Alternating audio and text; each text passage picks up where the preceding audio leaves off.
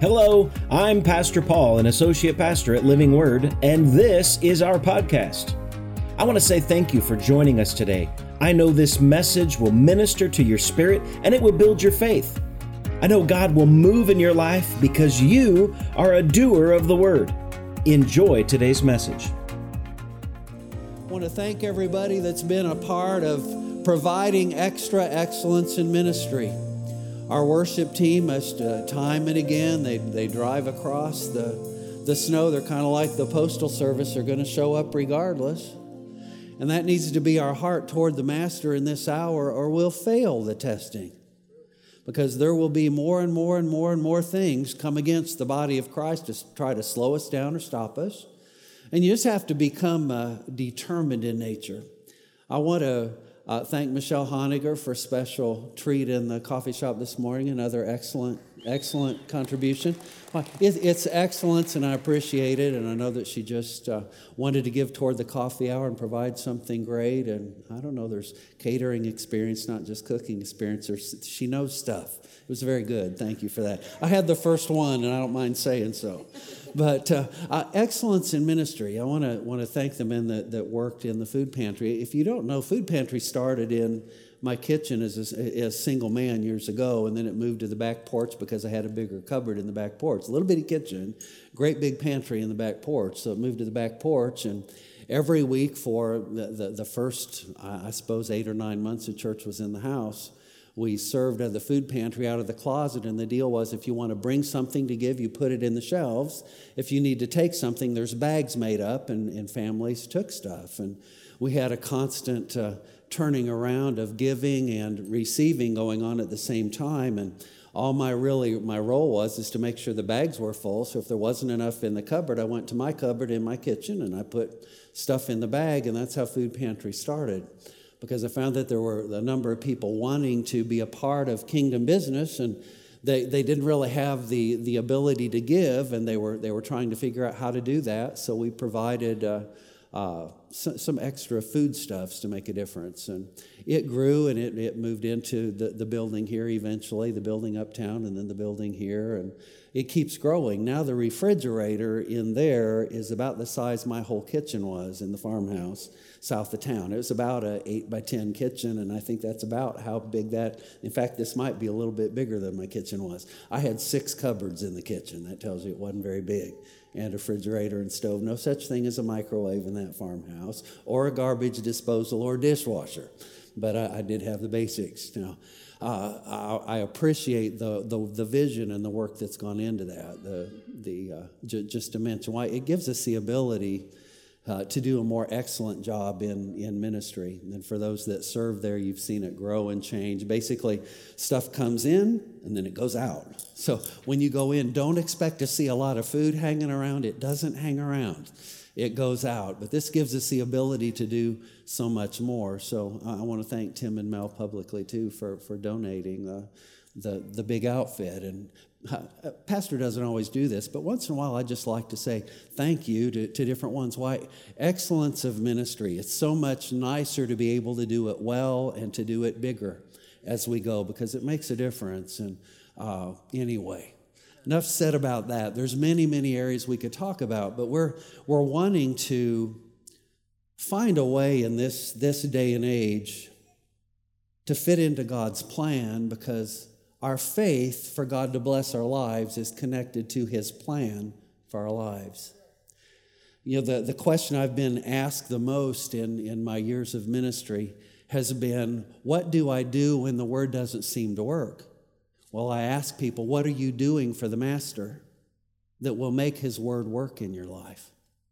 Because our actions are the seed that God acts on to produce in our lives what we do, as Pastor Paul said.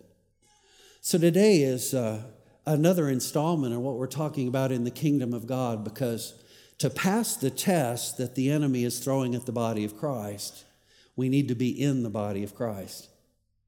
To be in the body of Christ, we are living and moving and having our being in Him. It means, what are we doing in our life that expresses Christ Jesus? What are we doing in, in our church that expresses Christ Jesus? We talk about the, the word outreach or doing things that are outward because we need to express Christ to people on the outside, express what anointed living is and what it looks like. That is all being put to the test. Some time ago, before we ever closed last year, I was talking about that several Sundays in a row that scripture says the earth will come into a time of testing. Well, it's not testing the non Christian because Satan is the little g God of this world. He's who is putting tests out there. When the enemy puts tests out there, it's to try to get Christians to fail the test, and it affects our faith. Now, when you fail a test, you can repent and take the test over. It's kind of like it was in, in grade school. If you didn't study and you took the test and you failed, sometimes teacher would look across the whole class and decide we're going to give the test again tomorrow. Or better, I remember fourth grade teacher saying everyone's staying in for recess at noon, then we're taking the test again. And if you fail the test again, you'll have no recess for the week. Everybody studied hard, you know. It was a, a quick eating lunch, and, and why, we needed to pass the test, or there would be not the fun element that we all wanted in school.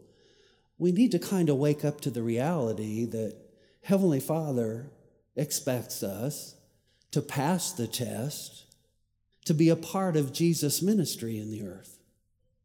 You know, I used the example some weeks ago about the weather shouldn't detain us, it wouldn't, wouldn't stop us from going to work. And when it stops us from church but not to work, maybe work is more God than Christ Jesus. I know I'm saying it in a, in a moment where oh, it may hit some people. Good. It helps us pass a test. I mean, we live in Illinois, we're going to have weather, it's going to be a part of it. You, you, you may forget my, my past job association was was COO of a company, a service company, and you went to work no matter what. And I would travel 1,500 miles regardless of the weather and drive over the Rocky Mountains, Wolf Creek Pass, in a blizzard in a rental car with chains on it to get to my work. Why? It's just what you do if you are committed to something. So, what do we do? We have to determine in our hearts to be committed to the will of God in a world that will try to throw everything at you that it can. And when you get that committed, things that seem to come at you don't affect you as much anymore. I would land in Denver, look at the radar, and say, oh, well, another blizzard on top of the mountain. I would call Highway Patrol and say, how many hours before you close Wolf Creek? And if I couldn't be over the, the pass in six hours, I had to drive around down into New Mexico and back up another 300 miles. It's just what you did if you want the position God has for you. It would be unthinkable for me to land in Denver and get a hotel for three days. So they would clear the pass and, and sit there for three days. Why? My job would be done by somebody else who got there. And I would no longer have the responsibility or the payroll that came with it. So we have to treat the kingdom of God with the kind of importance it deserves, or we'll pass, we'll, will not pass the test. A little different way of thinking, but I wanted to open with the punchline, the bottom line. The, the reality is you're not going to avoid an hour of testing because scripture says it comes on the whole world. But in the church, we should have a different response we should understand we're going to pass the test of the kingdom because our faith is in knowing the king.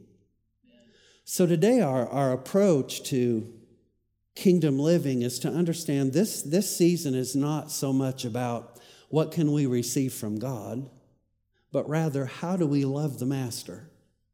How do we love him the way he wants? You know, if you're in a, a love relationship, you can love a certain way and that can be good. You can think, I'm doing my best to show love to this person or show love to my spouse or to my kids. But how they receive it is more important than how you intend to give it. What is it they're looking for? Think of, think of any, any of you with more than one child. Kids receive love and interact with you differently to get the same sense of security, and, and love and satisfaction in a relationship, and you work as a parent to learn how to do that for each one of the kids so they all get the same kind of affirmation. We have to consider loving Jesus his way. Because as we approach the day of his soon coming return, it's going to be more about him and less about us. And what happens when we make our lives more about him, we find he's watching out for us and taking care of us. It's kind of like we, we recognize he is doing the reciprocal part of our relationship. If you're in a husband and wife relationship and you're both working and you leave and go different ways for the day, you come back and your relationship is still intact, but you've been doing entirely different things, expressions of your energy to get money. And when you come back together, it's pooled together, and you're still living in a partnership, but you've been away doing, trusting one another and loving one another and expressing your energy the way you need to at your work. But how he does it and how she does it will be totally different. And if they slur that up and mix that up, she would be teaching the pigs and he would be feeding the children. And that would not work so well. Why? There would be confusion. So we have to understand in the body of Christ, we have our place that is an expression that God put in us of our love for Him that takes care of His business in the earth. And we don't want to mix it up. And it's nice when, when family assignments, this is about kingdom assignments today, when family assignments seem to fit together, how much easier it is than when they don't seem to fit.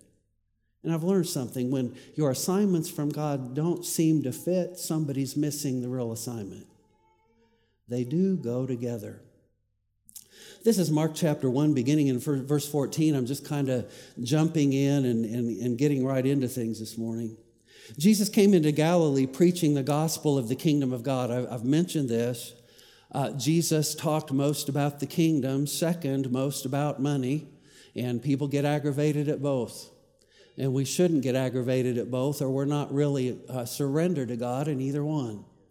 Jesus came into Galilee, a, a place he did a lot of preaching. He was there a lot, preaching the gospel of the kingdom and saying, The time is fulfilled and the kingdom of God is at hand. Now, that word time is a, a word that we don't have in our English language to really relate to what he's talking about. We think of time and think of the clock, and the, the word in, in the New Testament for our clock time and calendar time is chronos, but the word here is kairos, and it means on God's planned events. So you understand, God's got his own clock, and it ticks every time we obey God. And what happens if, you, if you've got a, a good clock and you hold the hand and, and, and it's ticking, uh, thinking of our grandfather clock, it's ticking down here and the big arm and the weights swinging and the weights are pulling things down. There's, there's a little pressure on that clock because there's resistance, but that clock is going to move. Why? Time is passing with God. In other words, the way God looks at our life is there are certain things He expects us to achieve and fulfill for Him while we're here. And that's what allows Jesus to return is the Father's will.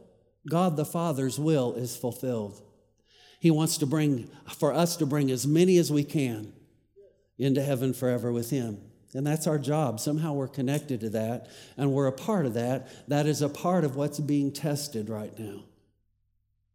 Part of what goes on in, in natural decisions and in governance and uh, different people usurping authority here and there and all over. Uh, people don't recognize they're either a part of the plan of God or they are against the plan of God in this hour. And we've got to be careful in our own lives to not be against Him and what He's doing but before Him. Otherwise, there's going to be this sense of pressure. And you're going to feel like time is passing and you're not getting anything done. Why, there will be a sense of not being fulfilled if we're not a part of the plan of God. God's children will begin to say, Why am I here in the first place? Why? Because things that we thought were important to us are going to no longer be achievable the way they used to be. Some sermons you expect people to, to be happy and clap, others you know they're not going to. I'm going to say what this year should mostly be about the, the second kind. To really have an understanding of our commitment to God in that it's a covenant. And God has already given us the free gift, and everything that He's going to give us and do for us is promised in His Word for us to receive by faith. But it remains very open who will love Him back the way He desires and expects to be loved. When a young couple is dating, they are looking for that commitment back and forth to one another before there's even the question of getting married. There's been an expression of commitment. There's been a show of desire. There has been expression again and again and again of, of giving more than taking. That's why we use that phrase, because Jesus is coming back for what the Bible calls a glorious church, a bride without spot or wrinkle. So he's saying, Today, I've already done everything I can do for you, kids. Receive it by faith and live well. But then he looks at us what, what is living well? It's living for him. It's recognizing the bottom line of our life is what we do for the master. Our expression of love back to him, and is it the way he wants to be loved? I realize today I'm preaching something, sharing something that is second nature to a pastor. You should not be a pastor. You are not called a pastor if you don't understand this principle because it's, it's loving Jesus back, looking for that constant expression of what, what will please the master, and then relating that back to people so that we can all do more of that. Now, he said, uh, The time, the Kairos time is fulfilled or it's come, and the kingdom of God is at hand. He gives them three things to recognize. One, the time's come. Number two, he said, Repent. Well, I will say I've, I've heard less repentance on the lips of believers in the last 20 years than I did in the first three years of my Christian life as a teenager. Because it's, it's no longer considered uh, fashionable or faith filled to repent. But I'm going to tell you, there's not a day I live that there's not a reason to say, Lord, I'm sorry. I, I missed it here. I missed it there. I got too busy over here. I was distracted over here. And that's part of a viable relationship is to communicate when things are less than optimal so that the other party knows what optimal is. Why, I recognize, Lord, I, I could have done better today. That prepares our heart to love Jesus his way. So he said there's, there's repentance. And then he said, and believe the gospel. I don't believe we can embrace believing what we're supposed to unless repentance is a part of our life, tenderness is a part of our life. When he says believe the gospel, it means everything that Jesus has done for us is available and we can receive it. But notice he put repentance right before that. There's a tenderness involved. You know, today as a, a minister, and I, I recognize probably a number of people listening online, this is about finding our place in the body of Christ and not expecting God to come booming with the bass drum and announcing what it is. We're to love him in a way that we dig our heels in to find out, Lord, what is it you want me to do for you in this season of my life? What is it that, that will please you the most right now? Ever uh, approached your spouse when they're bewildered and they're, I'll say, they're up to their gillies and too much to do? The best thing that you can do is know what to do and be doing it. The second best is to not know and ask immediately. What will help you the most in this moment? Think of it this way when all of the kids were little and you invited the boss and his wife over for dinner and it's not ready, everything's running late, and the house hasn't been vacuumed, and you show up at home and want to take your shower, but your spouse has not had her shower yet. What do you do? You love them the way they need to be loved in the moment. And we're supposed to know how to do that. We need to recognize what time it is with God. The kingdom of God has come. What does that mean? God's clock's ticking. Why? It's to our advantage that his clock is ticking because it means Jesus sees, if the Heavenly Father sees things in the earth are going the way of Antichrist, and he's saying, But for my children, they're not going to go down, they're going to go up. And he recognizes it's that time. Now, there's a threefold working of the Holy Spirit in this to know what time it is, to seek out our heart for, for where we, we may be missing God I mean, I, I would say sometimes it's as simple as defying the conditions outside and getting in the car. Sometimes it is, I don't feel like praying, but I'm going to anyway. Sometimes it is, I don't have the energy to lead devotional at the table, but I'm going to do it anyway. And we just determine to do it because our commitment, our love commitment to the Master outweighs any circumstance in our life. It's another way we put Him first. The test of putting Him first is never when it's easy, it's always when it's not. That's the test. Now, the Holy Spirit will lead us in the kingdom of God. John 3 3, we've talked about this a little bit, but I have to touch on it again. Jesus answered his, his disciples, and he said, and he's talking to Nicodemus particularly here, except a man be born again, he cannot perceive, see, or perceive the kingdom of God. We need to understand we do have the ability to see as soon as Jesus comes to live in our heart. It is not a hard thing. It's an easy thing to say, Lord, what would please you? How can I fit my life into your kingdom? We have the right and the ability to see that much that quickly. That's easy. But then there's a piece that takes a little bit of something more in verse 5. Jesus answered, said again, Verily I say unto you, except a man be born of water or born again and born of the Spirit, what does that mean? The Holy Spirit is living on the inside the Holy Spirit is, as our teacher and our guide, he cannot enter into the kingdom of God. So they're seeing, I know something I could do for the Master. Why can't I do it? Because we don't have enough of Holy Spirit working in us. That's why I, I share, and, and I've said of this year, this would be the year to stay full of the Holy Spirit. Say, how do you do that? There are many ways. Fellowshipping with the Master in worship, fellowshipping in the Word, praying in your prayer language, communicating, communing with God, spending time every day saying, I am spiritual before I am natural. I am connected to God more than I'm connected to this world. He is my source, this world is not. He is my lead, this world is not. He is my future, this world is not. And we start to, to renew our mind that He is in charge and it's to our advantage, and He's going to speak to our hearts. And we begin to move from perceiving to entering. Scripture calls it this way don't just be a hearer of the word, be a doer of the word. That's one of the ways we enter. Don't just talk about engaging in prayer, but literally learn how to pray. Don't just hear about the Holy Spirit leading us to all truth, but ask Him to be doing that. Show me what to do about this. So there's a difference between perceiving, it's an awful thing to not perceive, but it's a better thing, much better thing to enter in. This would be a, a time to enter in like no other.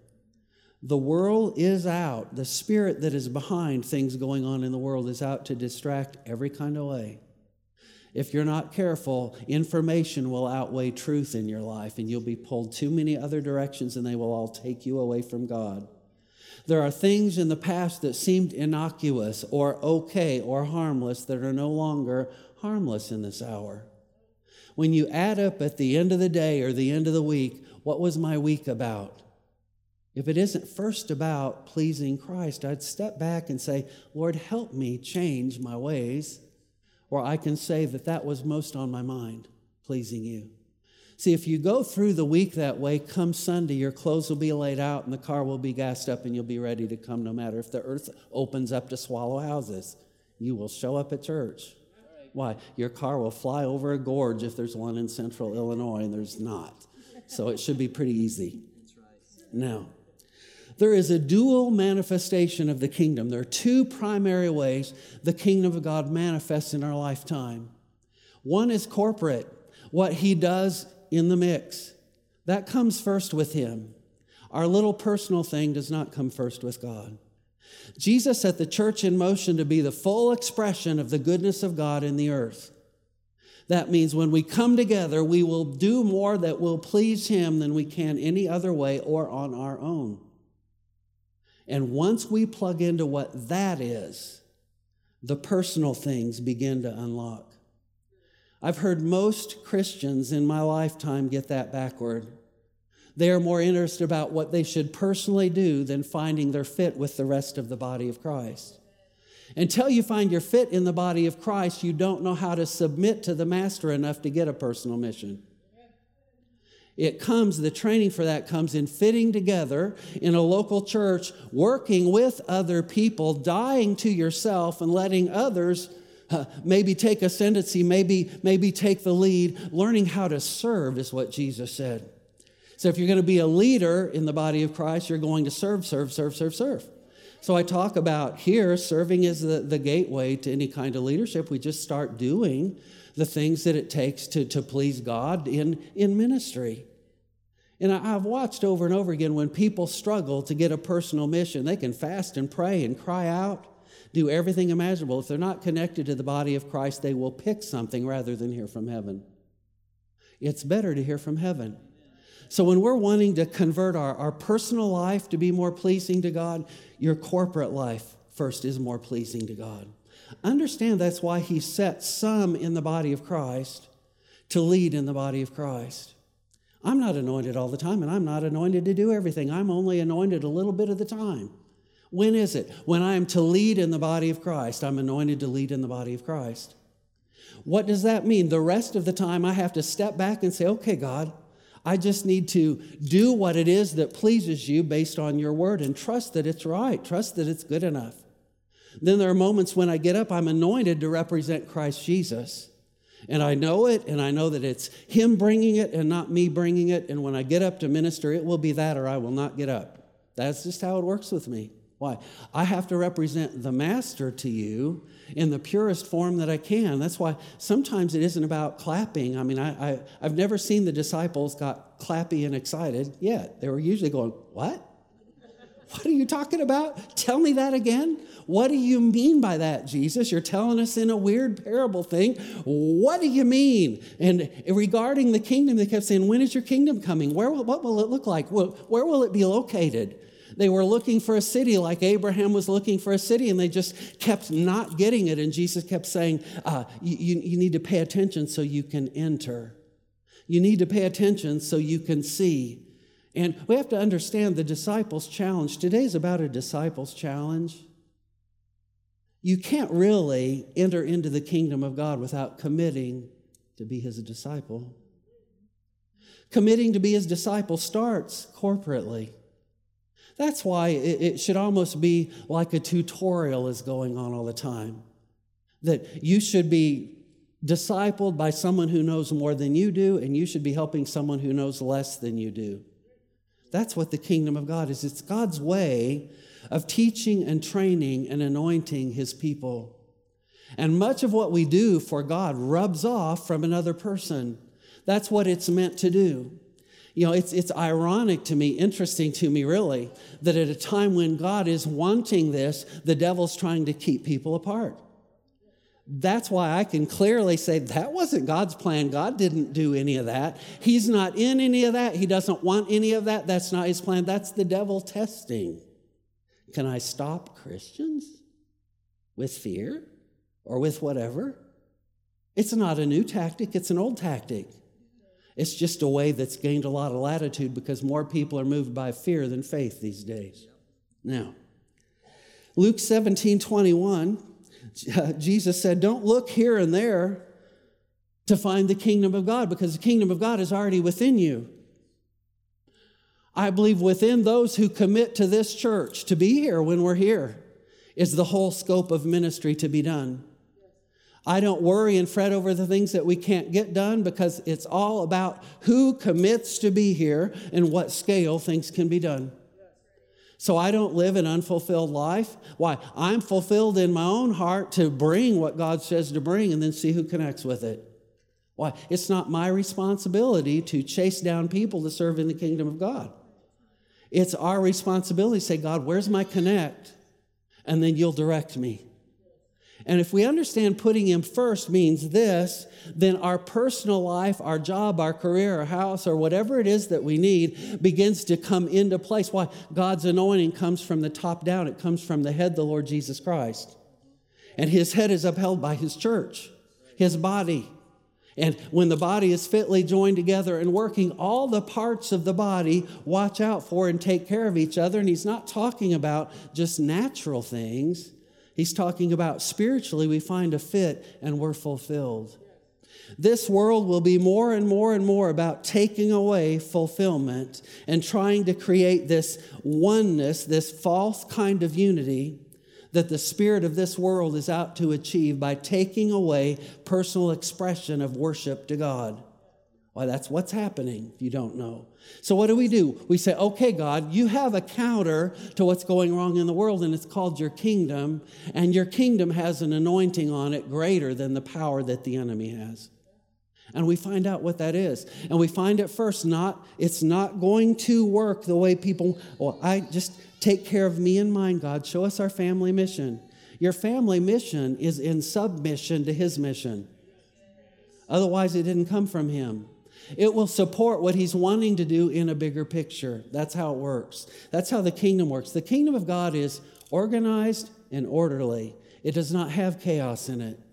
So God said it's going to take more than a family unit to create an expression of the fullness of God. It's going to take a body. It's not a community. It's not even really a family.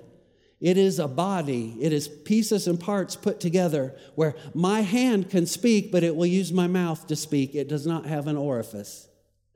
Yet what my hand wants to do can be said by my mouth. Where my feet need to go is relayed from my brain. It's going to go down into my feet, and I'm going to start moving. And I don't have to give a lot of thought to that. But when the body is not put together and there's no feet, good luck in moving because it's not going to want to go. Or if there's something between the brain and the feet where the signal is broken and there's a nervous condition there, the feet are going to hesitate before they move, and you might have to mechanically get them started with some crutches or something. So you see, he's wanting the body of Christ to come together supernaturally. And we don't always figure that out on our own. I, in no way, my life in no way represents what I thought it would have 50 years ago or even 40 years ago. It took expression after that in what God wanted.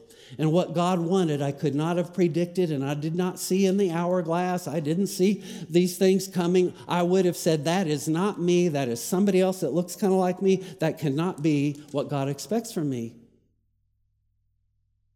Finding our place in the body of Christ will bring definition to our life. Finding our place in God's plan will open the doors that no man can shut because He will open them. See, when we pray that prayer, we have to understand there's a precondition called surrender. There's a precondition that says, I know what time it is with God, and I have cleared my heart by repentance, and I am looking for the Holy Spirit to speak into my life what it is to do, and I'm going to go do it now. So there's this in our midst body of Christ manifestation. I call it a corporate manifestation. What does God want to do here? Then, when we get our place in that, there is what's God going to do through me personally. And between those, we find a, a place to fit that brings fulfillment. And I'm, I'm going to warn you again the spirit of this world, the enemy of God, is out to rob the people of God, really rob people in general, of their sense of self expression, of their sense of what it is to be fulfilled, of their sense of what it is to be satisfied in this life, and take away the ability to be satisfied or feel comfortable in anything. The enemy is out to do that. So, how do we displace the work of the enemy? Say, I'm going to be comfortable in God. I'm going to know my place. I'm going to know the reason that He's got me here, and I'm going to give some effort to that. So at the end of the day, I will have pleased God no matter what else is going on around me. And I will have a sense of being fulfilled and faith filled. What are we doing? We're, we're, we're, we're taking the cataracts off of our eternal vision so we can see again. The spirit of this world tries to keep us from seeing. I talked about that last week. He's opening our eyes so we can see. I want to spend the rest of my time today in Luke chapter 9. I've got plenty of time. We'll, we'll be done and you'll be out of here. The snow's not really supposed to start in earnest in Roberts till 1130. I watched it since 3 o'clock this morning and kept checking the hourly, hourly for a whole bunch of zip codes all around. And you made it here so every, anybody can make it. When, when she makes it from north and east to the uttermost end of Illinois, you can make it to church. That is the truth. Disciples have to learn how to adjust to kingdom priorities. What has happened is God is usurping kingdom authority, kingdom priorities upon you because of what time it is. He's saying, everybody, it's time. It's time to get with the program of God. That's what he's saying. All other voices in the earth are going to say, everybody, it's time to get with this agenda, that agenda, this agenda, that agenda. Be careful. They're not God's agenda. When you focus on God's agenda, you get his anointing. You get his help for you getting the promises. You get stability in your future. You get a promise of God for your children that the world cannot take away. You have an assurance that the grandkids are going to be all right if you go to heaven and they're still here. You get assurances that God, is, God has got us in his hand because we've jumped into his hand, we've jumped into his plan. I get really annoyed when I hear people say, Oh, God's got this. Oh, no. He doesn't have this until he has us. When he has us where he needs us, he can take charge of some of this. But what's the outcome he wants? He wants his family to grow. He wants people to come into the kingdom. And that doesn't just mean get born again, that means to live in a way that is pleasing to him so that he can take care of us. It would be like unto Exodus happening again. God was preparing to take his people out of Egypt into the promised land. He's preparing to take his people out of the earth into the heaven the ultimate promised land. So, what do we do? We, we engage with what the master is up to because he's going to do his thing. See, he's not going to delay because we want him to. He's going to do his thing. Now, this is Luke chapter 9, beginning in verse 57, and we'll spend time in, in 9 and a little bit of 10, and then we'll be done. And it came to pass as they went in the way, Jesus and his disciples, a certain man said to him, Lord, I will follow you wherever you go. That's a great thing to say. I'm sure on the surface, Jesus thinking, cool, we got another disciple. But the minute you say something like that to the master, the devil will test it. The minute you, you leave church today, say, I want to hook up with God's plan, he will try to, dis- the enemy will try to distract you. You will think, what is wrong with my kids? How could the devil be messing with my kids, getting, getting them all aggravated? Why? the devil get in anybody to stop you from the plan of God for short term. Why well, can't stay? Just stirring up trouble. You ever had that happen in your family? Just seemed like everything broke loose. I won't even say the words. It all seemed to break loose. What in the world have I done? You probably prayed right. You probably committed something to the master. You were thinking in your heart, I want this week to be a great week where I can just do something extra for the Lord. And the first three days of the week are anything but great. And you think, okay, I might as well just give up now and, and stop trying. That's exactly failing the test.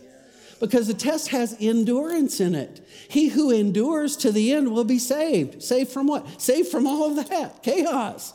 Saved out of that mess into something that is valuable. When do families learn the most? When we sort out of mess and come out of the mess, we say, We're not doing that again. Ever said that to your kids? It was really a mom and daddy problem. You said, We are not doing that again. You are announcing it will not happen again. What are you doing? You're putting a seal on what you have learned. We need to come out of last year and into this year with that mindset. We've learned some things. We've learned what matters more than, than other things. It came to pass, I will follow you wherever you go. And Jesus said to him, Foxes have holes and birds have nests, but the Son of Man has nowhere to lay his head. Everybody says, Oh, poor Jesus didn't have a home. Jesus had a home. What's he saying? He's saying, if we are going to serve the Master as his disciples, our focus will not be on our securities. Where we live and what we have and how comfortable we are. Why? Jesus always had a place to stay. Jesus went, he, he trained his disciples when they went out, go from home to home and the people will take care of you. Go into cities that want you, and when they don't, shake the dust off your feet and don't go back. He gave them, he gave them some specifics and he said, You don't need to carry anything with you. Why? People are, people are going to be raised up by God to do their part, to take care of things. He had a plan. He had a plan that would, would cause people to depend on God. But he's saying here that there's, our kingdom assignment does not revolve around the activities of this world. That doesn't mean you don't need to work or have money coming in, have a cash flow, and have a budget, and have a plan. Of course you do. But our life is not first about that. That comes after we know the plan of God. We go, okay, God, I'm giving you my first attention, and you're going to sanctify all this activity I'm doing. You're going to cause my business to prosper more than I could if I gave it all of my attention. Why? He gets your first 10% attention. He gets the first, what is, that's part of what Sunday is to be about, is, is giving him our first focus so that we can then have our eyes tuned in to when he enters into our work and we see him doing something. Sometimes people say, How do you know the opportunity of God? You give him your first and he opens your eyes to the rest. It's a principle that we don't get away from if we're going to live in the kingdom. We do it his way and he opens our eyes to his possibilities. He opens our eyes to his opportunity and his open door. He opens our eyes to the enemy being held back and held out of the way while we continue with our day. We begin to see the kingdom and we couldn't see it before because we entered in.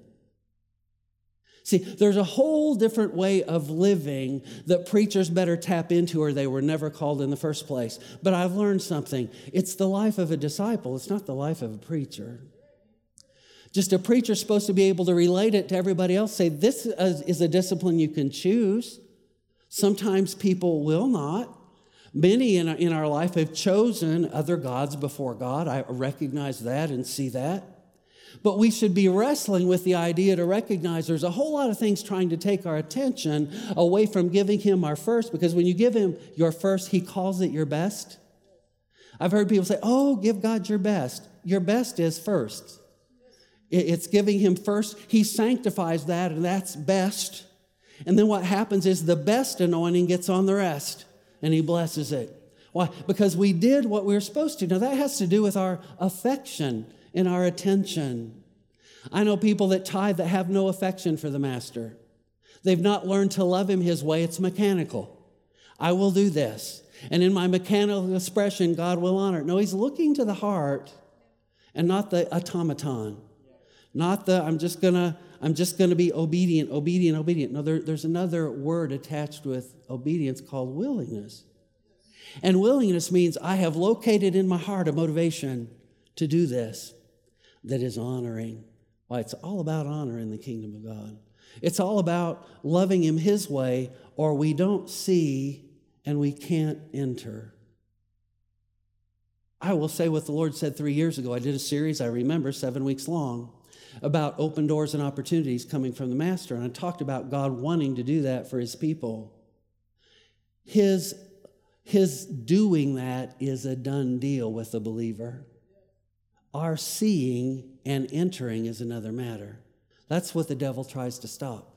Now, there is a, a, a, corporate view on that, and there is a personal view on that. Our securities. If I just look around and say, oh, well, our, our giving is at this level, so this is what we're going to do based on the giving level, that's not obeying God. That sounds intelligent. Well, that's how you do a household budget. We've got this much coming in, we've got to not spend more than we've got coming in. But in the kingdom of God, you hear from heaven, Lord, what do you want us to do? How are we supposed to do that? Then we look around, what's that going to cost? See, the, the two don't seem to fit. What? God will always ask you in kingdom terms to do something bigger than you. So then people say, well, why is, why is Pastor saying we need to do this? Because God will ask for something bigger than me and you. He will never give the pastor the ability to do ministry on his own. In fact, when, the, when if he gives ministry to the pastor, the pastor will kind of laugh back and say, and you want us to do that? How? Ever had uh, uh, something come up in your household? Let's say uh, uh, uh, one of your kids is turning 16 pretty soon. And with that comes the desire for wheels. It's just going to happen. And if it is a boy child, it's like three times intensified, I think. Why? Because probably dads let him race around a little bit when mom wasn't watching. See, I'm seeing almost all, most of the dads, or some of them are like, I'm not gonna, I'm not budging at that, Pastor. But there's this expectation, and there's this desire, and there's this, this wanting to see it fulfilled because there's an expectation there. And when you've got a little bit of seed money to help with the car, and you're saying, you know, I've got this much, when you can match it, I'll release it. And, but I don't have that much, Dad. I got $500. You're saying I got to have $1,000 and you'll give me $1,000. Well, well, what do I say? Well, you just need to get that extra $500, son. All of a sudden, something changes in that son. They want to charge for everything they're doing around the house, for one thing, okay? Another thing is they, they'll find more things to do. They might call grandma, Do you need your grass cut? You, What got into him? Well, he's wanting a car. Oh, that explains it. Why? Because most always we've got a motive attached to our adjusting. So we need to understand Jesus is looking for us to adjust without the motive satisfying us. To adjust a motive that would satisfy him. What is it that he wants? What is it? That's a mark of maturity. It's not about me adjusting my behavior so I can have something more from the master. It's me adjusting my behavior because I just know that's what he wants from me. Thank you. And he said to another, Follow me. But he said, Lord, suffer me first to go and bury my father. Jesus said unto him, Let the dead bury their dead, and you go and preach the kingdom of God. That sounds kind of harsh. You know, forget the funeral, just get going. What's he saying here? He's saying our kingdom assignment has priority over natural obligations. You might have a, a, a, plan or an obligation that interferes with God's plan for you. Well, it will happen to you. Lucinda and I are living proof of God interrupting our plans again and again and again. Why we're supposed to occupy till He comes. Well, when you occupy in, in this world, that's what the scripture says. You make a plan. You start working a plan, and then He says, And I want this from you tap. And he taps your shoulder. Said, That doesn't fit with anything. And he said, That couldn't be God. He wouldn't interrupt my lovely plan. He wouldn't disturb our success. He wouldn't initiate something new in our, our savings plan or our, our what everything that we're. Oh, really? It's what he does to see if we're going to love him his way. It's what he does to see if he's really got our heart. And it always hurts a little. If you're serving the Lord's not had a little sacrifice in it, you haven't served him yet. There's an element of that. There's an element of, but God, and then you either choose faith or you run from it in fear. I've done both. There have been times I said, hmm, I'm not even going to say that smells like God. It doesn't. It smells like something else. Fishy to me. Can't, can't be, can't fit. He's saying, hello. well, he has something in mind to shift our life on a focus more on him. They'll bless. Well, that's a preacher. No, that's everybody. Now, why he, this was another that said, uh, and Jesus said, No, go and preach. What's he saying? Find your expression of the love of God and get after it. That's what he was saying to this man.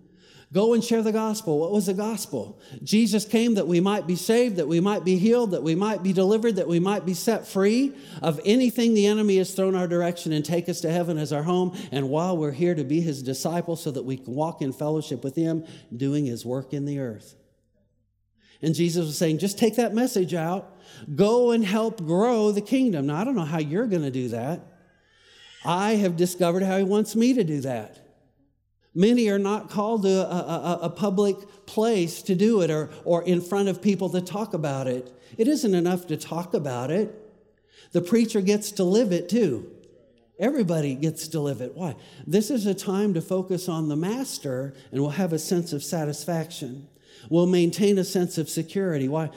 We say our security is in God, but many place their security in this world. What if we better start lining up with what he says will satisfy? Now, there's a, there's a, a corporate picture there, natural situation today. Oh, it's hard for people to get in, and we, we can stream it. I can call the guys, and we'll show up with the worship team, and we'll stream the service. That'll be easier on the people. That'd have been an utter failure. Why? That doesn't honor the Lord as much as, oh, Pastor said two weeks ago when the weather's bad. We just, we need to prepare. Was it? Yesterday, I clicked Weather Channel half a dozen times. Ever changed it? Well, it showed this little purple streak and it was wobbling up and down and up and down. And somebody said, you know, that's all subject to change, but what we do for the Lord is not. And what I do, I went up, made sure I had clothes. I thought, what if the power goes out? Got some clean clothes and got my boots out and ready, and had three different pairs of boots out, depending on how much it snowed. Didn't snow much. Well, I was prepared for a foot or two feet if it had to be. Why? I think that's how determined we have to be. And it's one of the easiest little things to set our mind up to think right, anyhow. Then there's, there's personal things that will come up too. That it won't always be convenient to serve the Lord. You're about to enter into a time as the body of Christ where it will not be popular or convenient to really serve the Lord. We have to be prepared to enter that time with joy and thanksgiving in our heart, not be talked out of our, our mission and our job. And another also said, Lord, I will follow you. See, all these people are popping up saying, Lord, I'm going to follow you. I'm going to follow you. And Jesus is like almost talking them all out of it. What does that say? That says there's going to be a lot of things happen to talk you out of following Jesus the way he wants to be followed.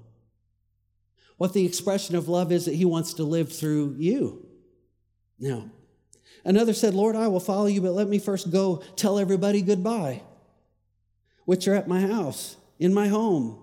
And Jesus said to him, No man having put his hand to the plow and looking back is fit for the kingdom of God. That sounds harsh again. See, so many times people will put family before the plan of God, and I'm telling you, Jesus said it's backwards. Say, God, you have a plan for our family that puts you first, and you're going to take care of this. You're going to do, you're going to have more ability to take good care of my family if I surrender fully to you than ever if I put them before you. Now, that's not a popular gospel today, but Jesus preached it. Do you see that? Pastor's going to focus on Jesus' words. Why? If you don't like them, you don't like the master. It doesn't have much to do with me, see? I'm just his messenger. And you got to remember, I work for him before I work for you. I work for him in a way that he brings the best to you. That's what he's after, you see. That's what he wants. So, our, our kingdom assignment requires a, a focused faithfulness.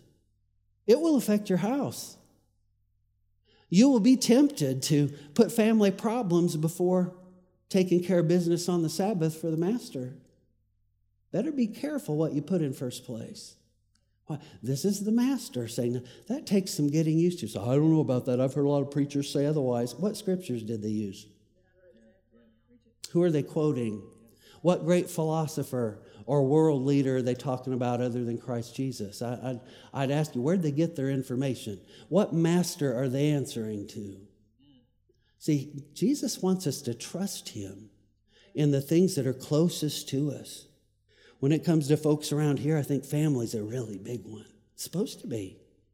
Money, another really big one.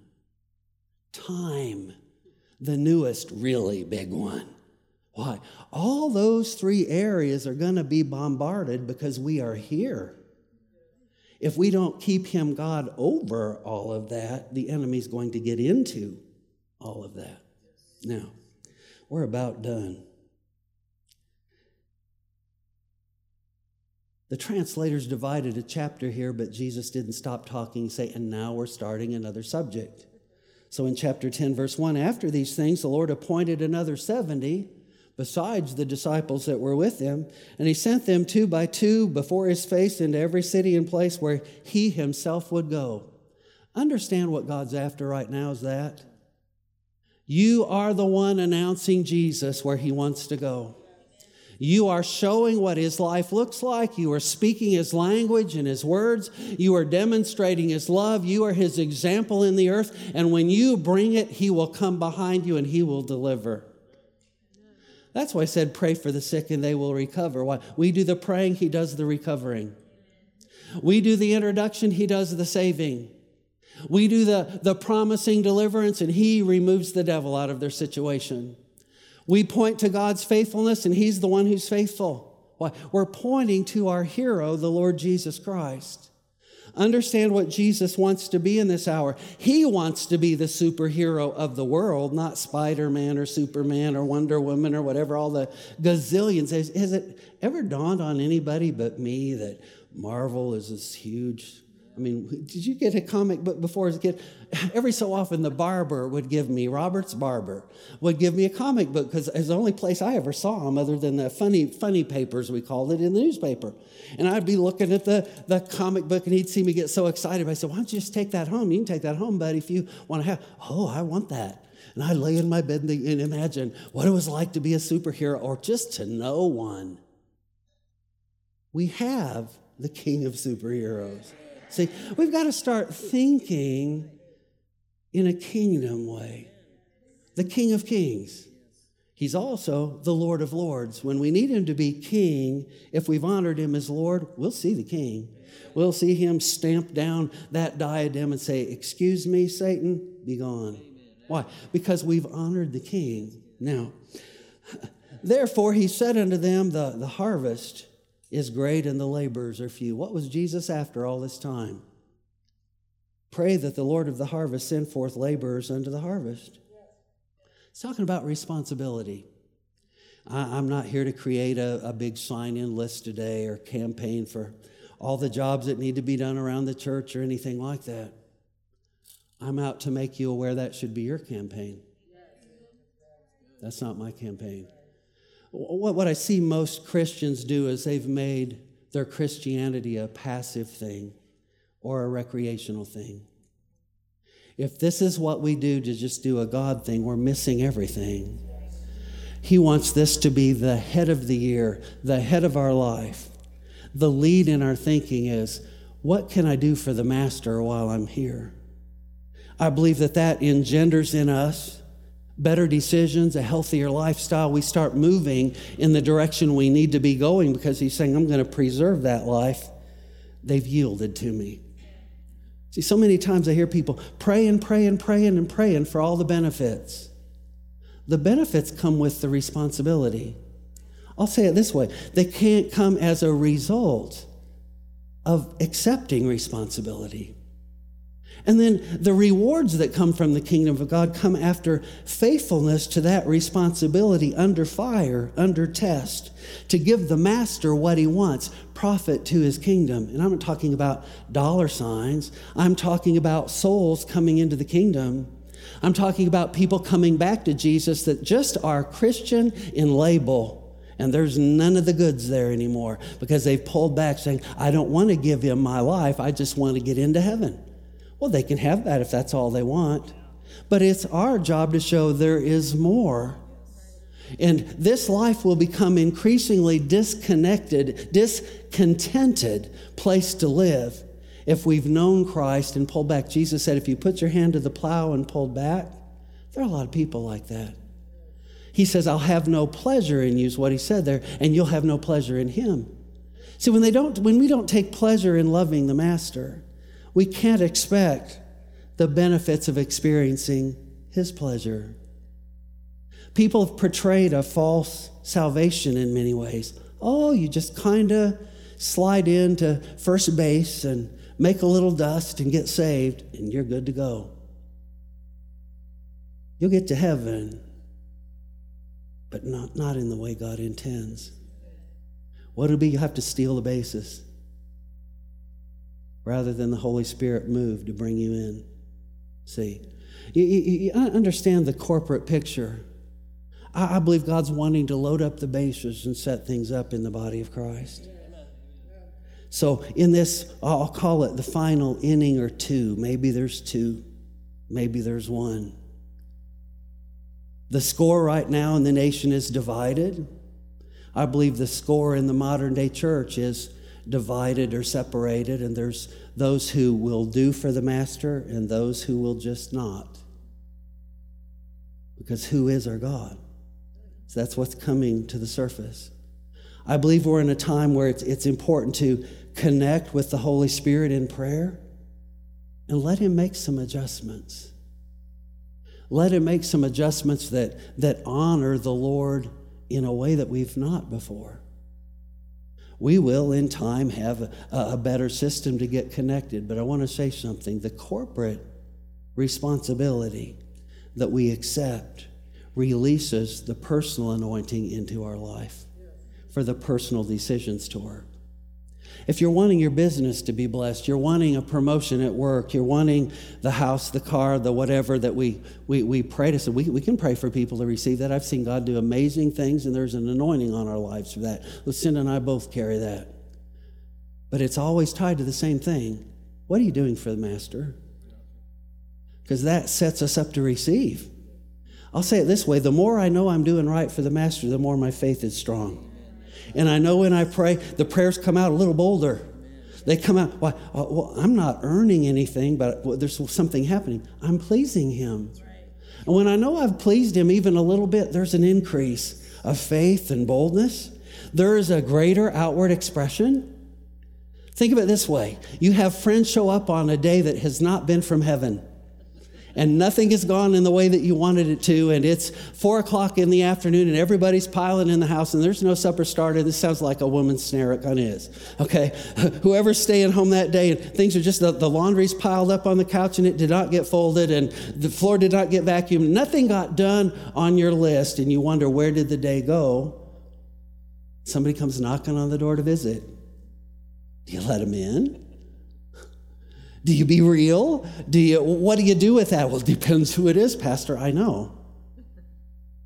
Imagine if it's Christ Jesus. We, we think about it, then what a difference when everything did go according to Hoyle and everything's wonderful. I don't know if you have more days like that than we do, where everything's just, everything works. Everything is wonderful. And the house is, is all in order and there's, you know, Thank you for laughing. Thank you. Thank you. Why? It's common plight. Really? Who gets that? Yet we want to think that's what life is about? See, why do we measure according to circumstances rather than what we actually did for the Master? Because remember, the kingdom of God is an unseen realm. You're not going to be able to look across the horizon of what got done today and measure the kingdom. You're going to know did I put him first? Did I honor him most? If I did, I have been a success today and I will be fulfilled. And when, when somebody comes in and says, What's for supper? You can say, Whatever you make, I've had to serve the Lord today. And everybody goes, Oh. Well, that's hard to argue with, isn't it? See, there, there's a kingdom way that sets us up to succeed. And I'm going to say what success is. We need to feel good about our relationship with the Master. We need to feel good about our relationship with one another. We need to recognize that so much of our life maybe is, uh, uh, uh, I'll say it this way. The big old southern houses, they have a center house. It's usually older than the rest. The plantation houses, many of them are built like this square big house. We got a lot of those around here, but a lot of them did, didn't grow after that. Big square house, plantation house. When I have people come from other parts of the country to visit, go, wow, you've got plantation houses everywhere. I said, that's just a square farmhouse. No, it's not. That's a plantation house. Well, I never thought about that. it's a farmhouse. Well, that's what a farm kind of is, okay? Anyway, square house. Imagine the square house built on the rock like Jesus said to do. But then the next generation, or, or a little bit later in life, they put a kitchen wing over here and an extra family room over here and a man cave up there and excavated the basement for more kid space so you could like put them in the dungeon so it'd be quiet when you want them to. All the things people do. But imagine that the wings of that house were built on the sand. When the storm came, what's going to be left? Understand that is a picture by the Holy Ghost of what's happening right now or people have to, rec- we have to recognize as the body of Christ wait a minute. Is his foundation under all of me in what I'm doing? Or just my core? Well, I believe your core is intact. You're here. You're hearing. You're desiring. But we have to do say, Lord Jesus, help me make firm the foundation under everything else. Or let's just go ahead and cut it off the house and start over and rebuild. There'll be elements of our life like that. Well, Heavenly Father, we give you honor in this place today.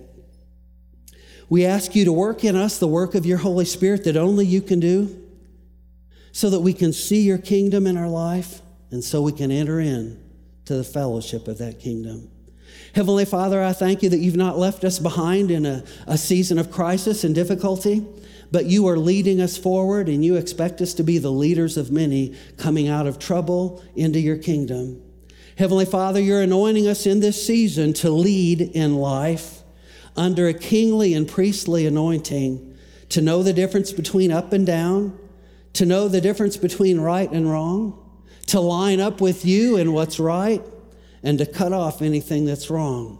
Heavenly Father, you're going to help us demonstrate your Son, the Lord Jesus, in the earth. That anointing on Jesus is that anointing in me. That anointing on you is that anointing on me to live well for your kingdom. And Heavenly Father, I speak out your protection and your provision and your healing power your divine direction in every simple decision. Father, a refurbishment of our lives inside and out. That, Father, we have more to look forward to than ever before because we're looking to your kingdom first and will not look first to the kingdoms of this world. Heavenly Father, our focus is on you, and we call people alongside that belong in your service, that belong in your family, that belong in your house, that belong in Christian fellowship in our families and in our houses and in our towns. Father, let it be as though all of the sudden, in the fog that has descended, the lighthouses all light the flame again. And let us live big for you, demonstrating Jesus, speaking well of you in the earth, for this is the year we will most certainly have those things that we say. So, Father, we thank you for our covenant. It is unbreakable, it is strong, and it is always to our advantage to honor you and put you first. In Jesus' name, amen. Thank you for joining us. A special thanks to those who give generously to this ministry. It's because of you that ministry at Living Word Church is possible. You can get more information on our website at go2lwc.org. You can also give online as well. If you enjoyed today's podcast, you can subscribe, you can share it with your friends, you can take a screenshot and post it to your social stories. You know what? You can even share it in person with someone who needs encouragement from God's Word today. Thanks again for listening. And as always, you're welcome to join us in person where we will worship together and God will minister directly to you.